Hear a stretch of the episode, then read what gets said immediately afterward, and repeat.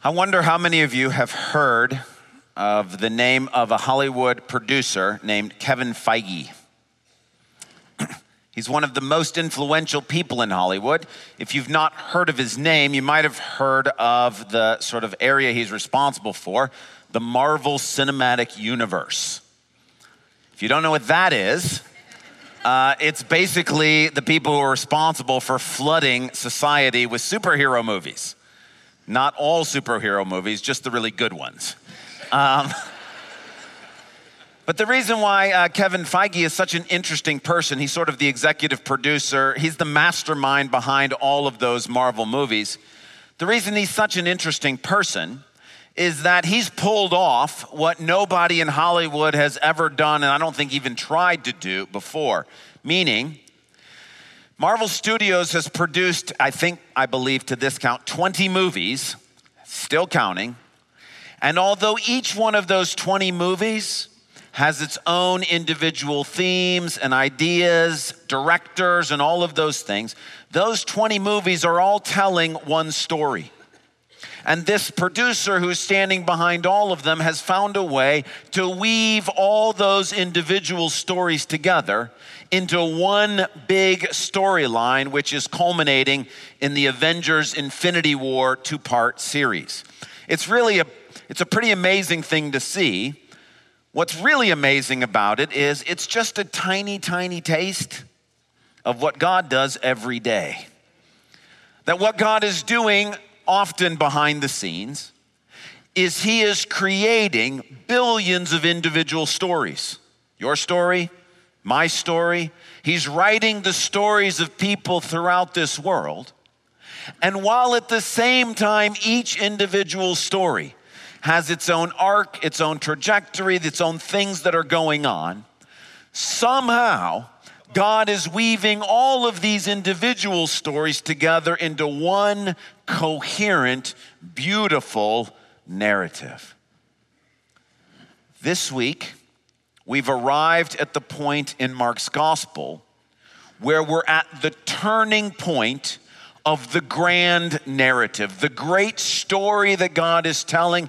It's not the climax that we're at. The climax of the story is when Jesus returns.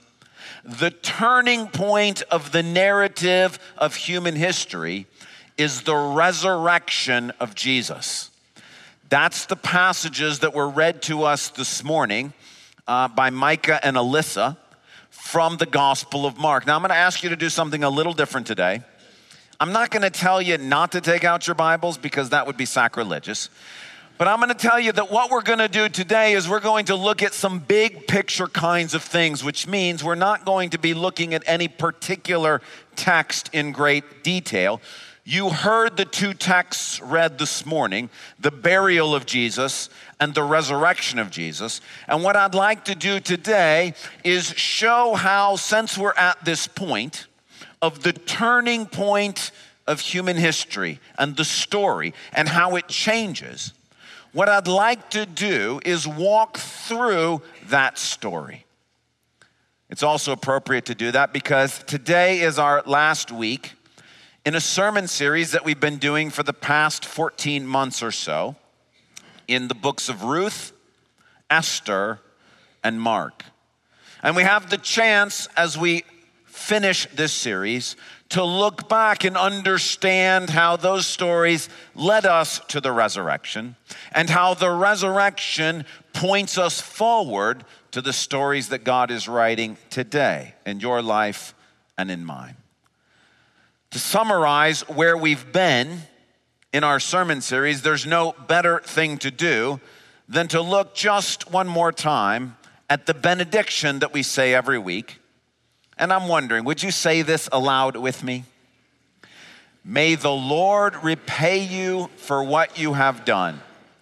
May you be richly rewarded by the Lord, the God of Israel under whose wings you have come to take refuge. For even the Son of Man did not come to be served, but to serve, and to give his life as a ransom for many. The first part of that benediction is a verse from the first book we looked at, the book of Ruth.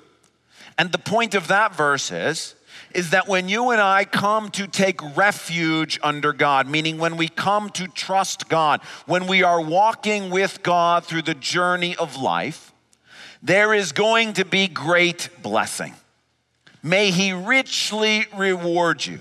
That what God has promised is in the workings of life as we trust in Him, we will experience blessing. The second half of our benediction is a verse from the Gospel of Mark, the last book in the sermon series that we've been doing. And what that verse teaches us is even the Son of Man, as he trusted in the Father, was asked to walk a difficult road. It was not simply a road just full of blessing, it was a road of service and of sacrifice and of hardship. He gave his life as a ransom for many. So, if I'm going to summarize for you the big idea of our benediction and the big idea of the sermon series that we've been in for the past 14 months, and really the big idea of the story that God is telling throughout history, it would be this. When you trust in God, you will often find yourself walking a hard road, but God will lead you through that road to a place of great blessing and hope and a spot in the story. Let me say that again. As you trust in God, you will often find yourself on a hard road. But God will lead you through that road to a place of great blessing and hope and a spot in the story that he's writing.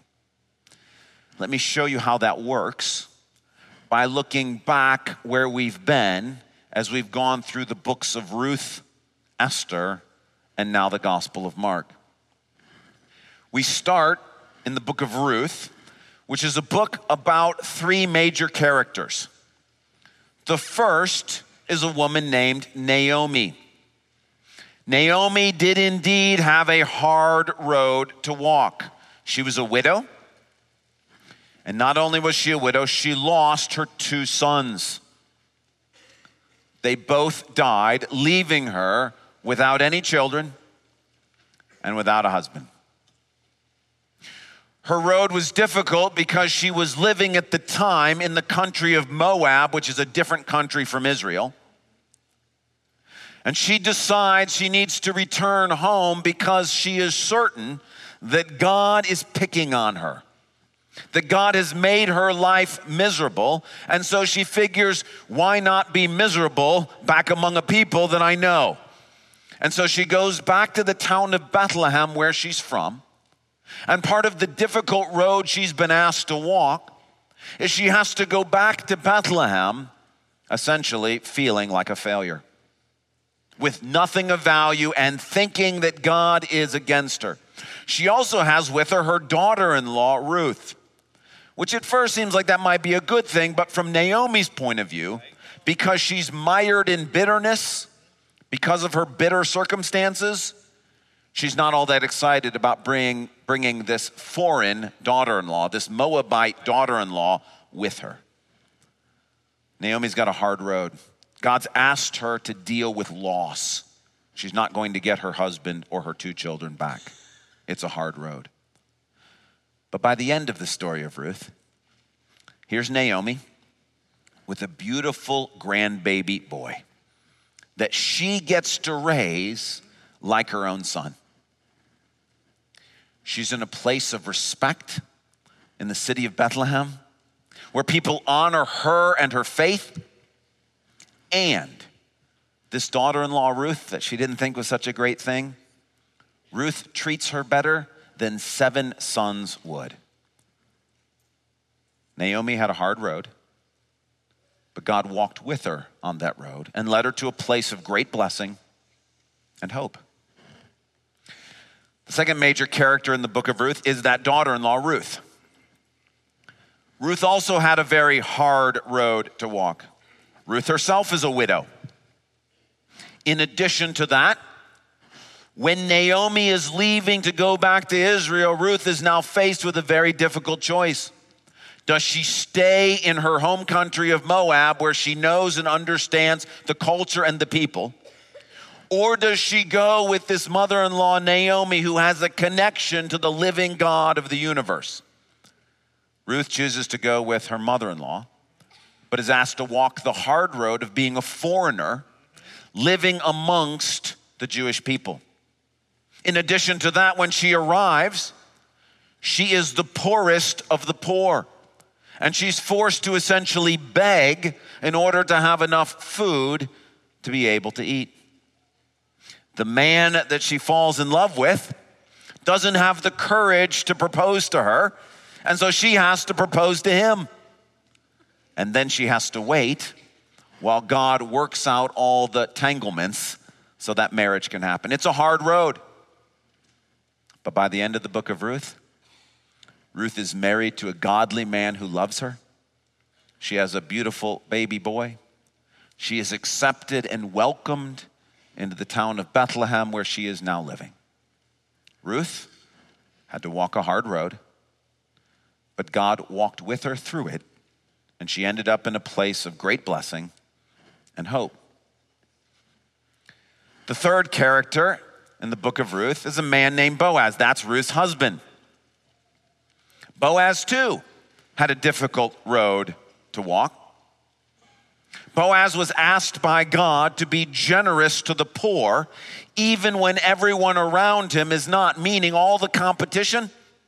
They're not giving away anything to the poor, but Boaz is trying to do the right thing. That's a difficult way to run your business. He also is given the hard task of being the kinsman redeemer for Ruth and Naomi, meaning, at great cost to himself financially and socially, he's asked to step in and rescue these two women. It's a hard road. But by the end of the story, Boaz is married to this amazing woman, Ruth, who he says could have run after richer or younger men and chose him instead. He's got this amazing baby boy and a legacy at an age in which he didn't think that was going to be possible anymore. Boaz had a hard road, but God walked him with God walked with him through that hard road to a place of great blessing and hope. Now, the individual stories of Naomi, Ruth, and Boaz are part of a larger story of what we're reading in the book of Ruth. And that's the story of the lineage of a Savior. The amazing thing is, in their separate journeys, Boaz, Ruth, and Naomi, in their hard road and in their blessing, they're being woven together into a single story in the sense that all three of these, the blessing that they get in addition to a baby and to life and to respect and to love, is they enter into the genealogy of King David. They get a place in David's story, the greatest king in Israel's history. But far more important than that, they get a spot in the lineage of Jesus, the King of Kings and the Lord of Lords. And that what the Lord is up to is in, in their individual stories, He is bringing them together into the bigger story of the book of Ruth, which is about how God is preparing a Savior to come to rescue. Well, from the book of Ruth, we moved to the book of Esther. The book of Esther has two main characters. The first is a man named Mordecai. Mordecai is a Jewish person living in captivity in the Persian Empire. He has a hard road to walk because in that Persian Empire, Mordecai runs across a man named Haman. Haman is an enemy of God, and Mordecai recognizes that Haman refuses to honor God, and so Mordecai refuses to honor Haman. The problem is, Haman is in second in command, essentially, in the Persian Empire. And so Haman decides he wants to kill Mordecai, and more than that, he wants to eradicate the Jewish people. That's a hard road to walk. But by the end of the story of the book of Esther, it's Mordecai who's in second in command in the Persian Empire. It's Mordecai who has been vindicated and honored, and all the Jewish people honored Mordecai because he was actively serving them.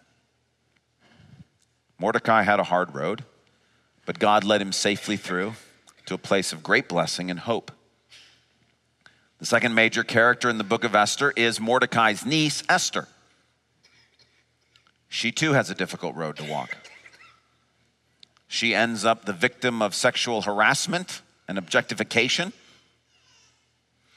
when she becomes queen, she's asked by the Lord to stand up for her people and go and speak to the king, even though it could have meant death for her. And she's asked to reveal what she had kept secret, which is her Jewish identity, which would have placed her among the people who were scheduled to be annihilated. It's a hard road to walk. But by the end of the story of Esther, Esther is queen of Persia, respected and loved by her husband, the king, and by all the Jewish people that she helped bring about and save. Esther was asked to walk a hard road, but God walked that road with her, and at the end led her to a place of great blessing and hope. The stories of Esther and Mordecai, those individual stories, are also being woven together in a bigger story in the book of Esther. And that's the story of God's power to save a nation. Ruth is about the lineage of a Savior. Esther is about the fact that this God who is bringing a Savior can save an entire people. The entire Jewish race was due to be annihilated. God stepped in and not only rescued every one of them, he led many Persians and other people to faith in him while he did it. And in the book of Esther, we have thousands of people who come to know and believe in God because of his work in saving the Jewish people. That leads us to the book that we've been in for the longest and most recently, and that's the Gospel of Mark. In the Gospel of Mark, there are two major characters. The first is the person of Jesus.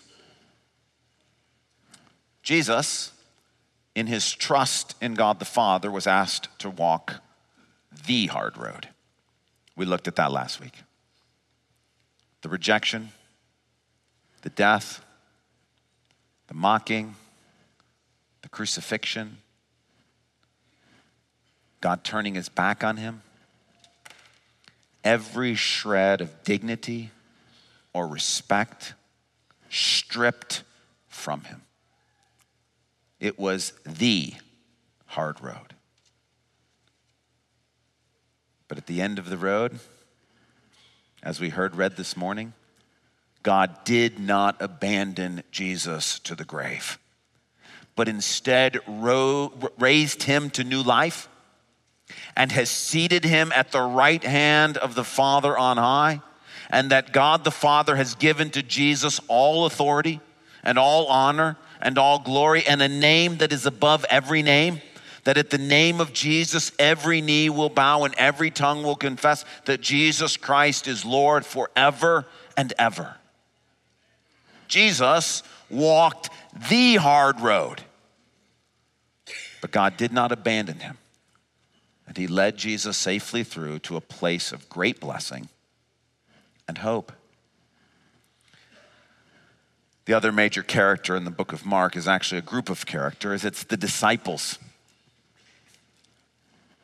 And you heard a couple of their stories read this morning when Micah and Alyssa read our scripture passages for us. They too had some hard roads. The first was Joseph of Arimathea. Joseph of Arimathea was asked by God to go and ask Pilate for Jesus' body after he'd been crucified. The scripture that we read this morning actually tells us it took a lot of courage to do this. Why? Joseph is going to ask the people who crucified Jesus if he could have Jesus' body, meaning I'm with that guy, yep. Yep. which puts himself potentially as an enemy to Rome and to the Jewish leaders. It's a hard road to walk. But the end of that road, Joseph of Arimathea had the privilege of burying Jesus' body in his tomb. Imagine the honor. We don't know about Jer- anything else about Joseph of Arimathea, but this one act puts him in the story. Everybody knows who Joseph of Arimathea is because God led him on a hard road. But at the other end of that hard road was a place of great blessing and hope. Likewise, we heard about three women Mary, Mary, and Salome, who were asked to walk a hard road as well. In the resurrection of Jesus, these three women were given the assignment of being the first people to announce that Jesus is raised. We know it's a hard road because Mark tells us they were trembling and bewildered and terribly afraid. But we also know that God did not abandon them in that hard road, that He led them safely through to the point where, even though Mark doesn't tell us this portion of the story, Jesus appears to these three women and gives them the courage so that they become the first people to bear witness to the resurrection. And Mary, Mary, and Salome had to walk a hard road, but God was with them through it. And in the end, they ended up in a place of great blessing and hope. And Joseph of Arimathea, Mary, Mary, and Salome, Jesus, Peter, James, John, the rest of the disciples in the Gospel of Mark are part of a bigger story. Their individual stories are being woven together into a greater story, which is a story of God's desire and ability to save the whole world. That in Ruth, God was preparing a Savior. In Esther, God was showing his love and power to save a nation. And in the Gospel of Mark, the story expands further until we realize that this same God who prepared a Savior and saved a nation has set his heart on rescuing people from every tribe, tongue, language, and nation on earth and that somehow the stories of Naomi, Ruth, Boaz, Mordecai, Esther, Jesus, Joseph, Mary, Mary, Salome, and more are all part of a grand narrative that God is telling to rescue the whole world. But what about us? Where do we fit in the story? I think it's so interesting that Mark chooses to end his gospel in verse 8 of chapter 16, where he says, Trembling and bewildered, the women left and said nothing to anyone because they were afraid. You're like, well, that's not a happy ending. Why would anybody end their gospel that way? Mark ended it that way because the story's not over. The story's not over. There's still more disciples to talk about. Who? You and me there's still more stories left to be written. We do know that it ends well for those three women. We don't know it in Mark's gospel. Why? Because it takes faith to believe that it's going to end in a place of blessing and hope. Mark ends his gospel on a hard road with those women. And the point is, is that we are asked to believe, you and I, that whatever road we're on, the difficulties of that road will end in a place of blessing and hope as we walk with the Lord through them. And that this is actually the same story that's being written in our lives.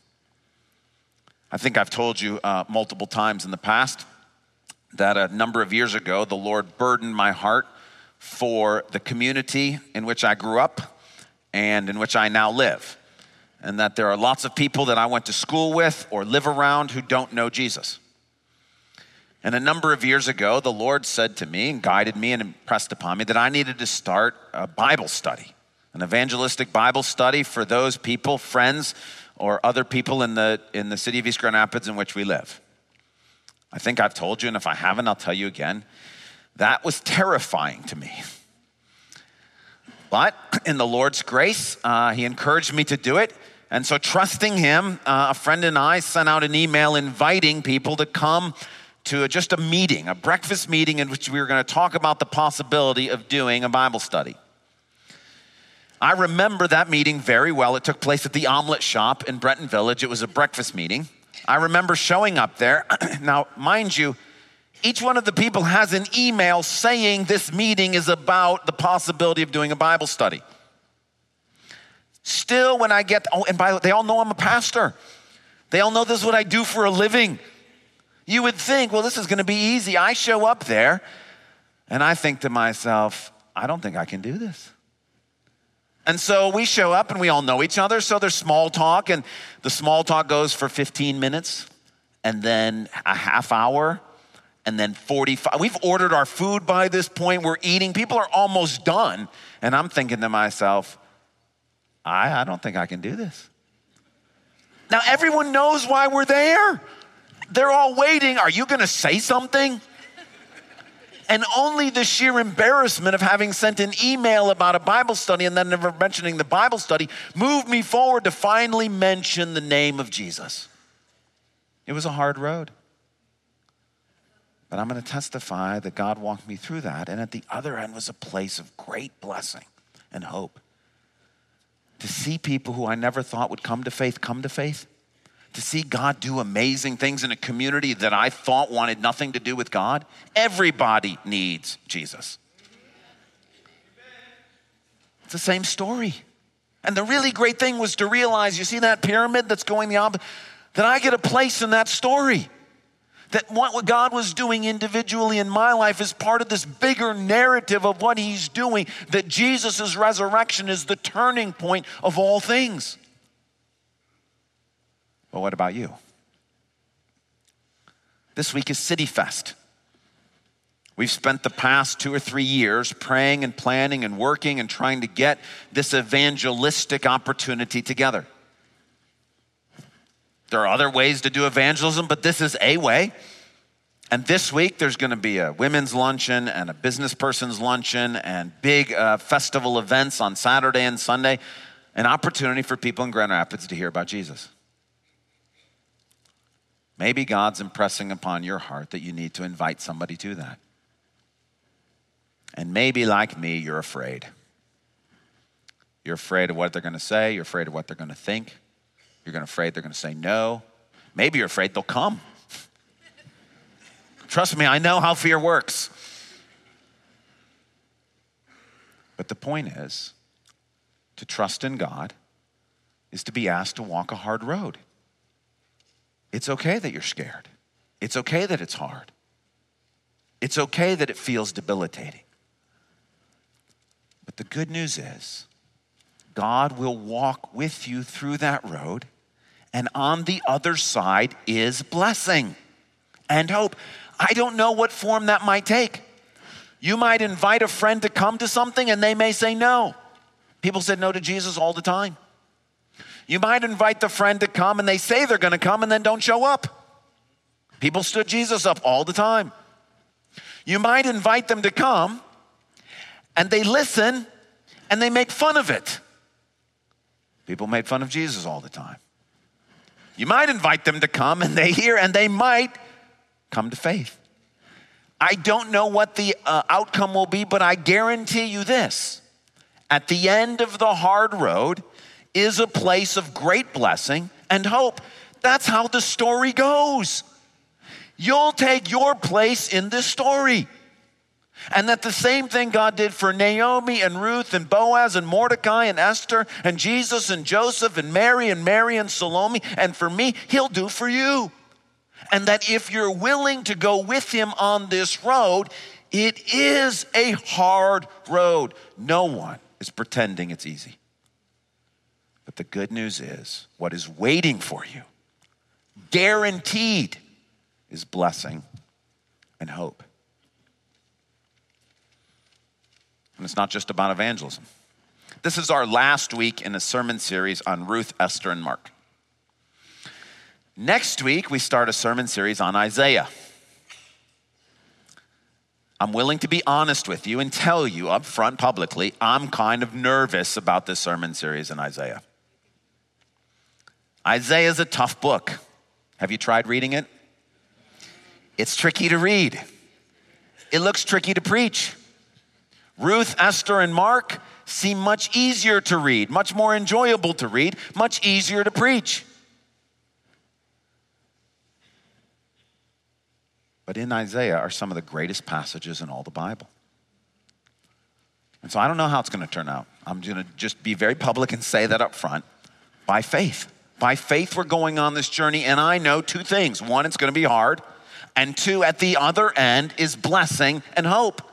I don't know exactly what that looks like, but that's how the story goes. That's what every one of these stories says. It's blessing and hope that's waiting on the other side of that hard road.